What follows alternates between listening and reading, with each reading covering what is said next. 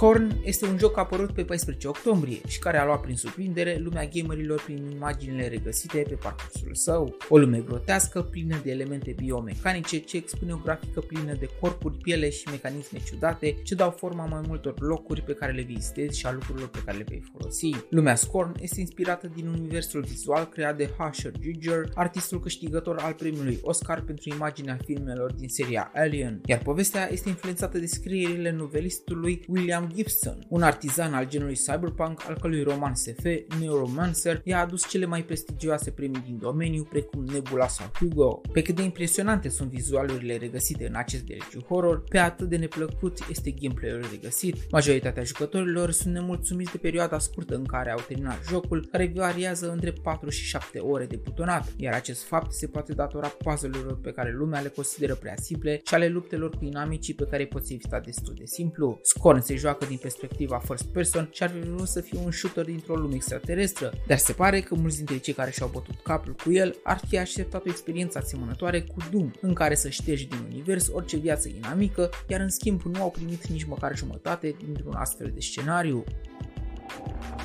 Are you prepared to unravel your inner self within Scorn's world of horror?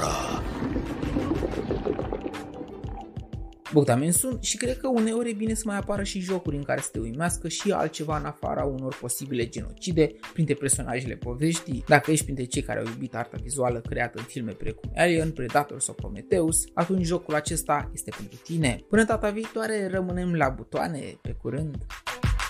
thank you